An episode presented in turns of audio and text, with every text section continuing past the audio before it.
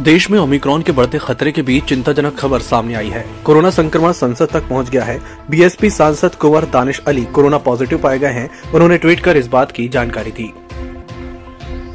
सरकार ने इंटरनेट पर देश विरोधी गतिविधियों और फेक न्यूज़ फैलाने वाली दो वेबसाइट्स और 20 यूट्यूब चैनल को ब्लॉक कर दिया है। इंटेलिजेंस एजेंसियों और सूचना और प्रसारण मंत्रालय के साझा प्रयास से इस चैनल और साइट्स की पहचान की गई।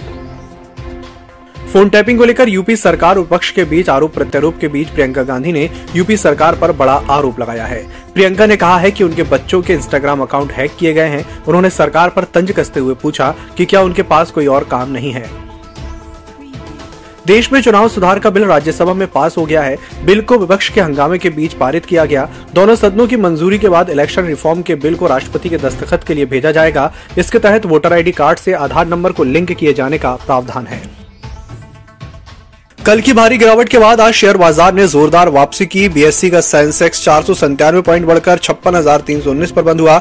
इस तेज़ी के साथ निवेशकों की संपत्ति तीन दशमलव दो छह लाख करोड़ रुपए बढ़ गई। कल लिस्टेड कंपनियों का मार्केट कैप दो सौ बावन लाख करोड़ रुपए था, जो आज दो सौ पचपन लाख करोड़ रुपए रहा। ईएमएस टीवी के यूट्यूब चैनल को सब्सक्राइब करें और बेल आइकन दबाएँ। साथ ही ईएमएस न्यूज़ ऐप डाउनलोड करें।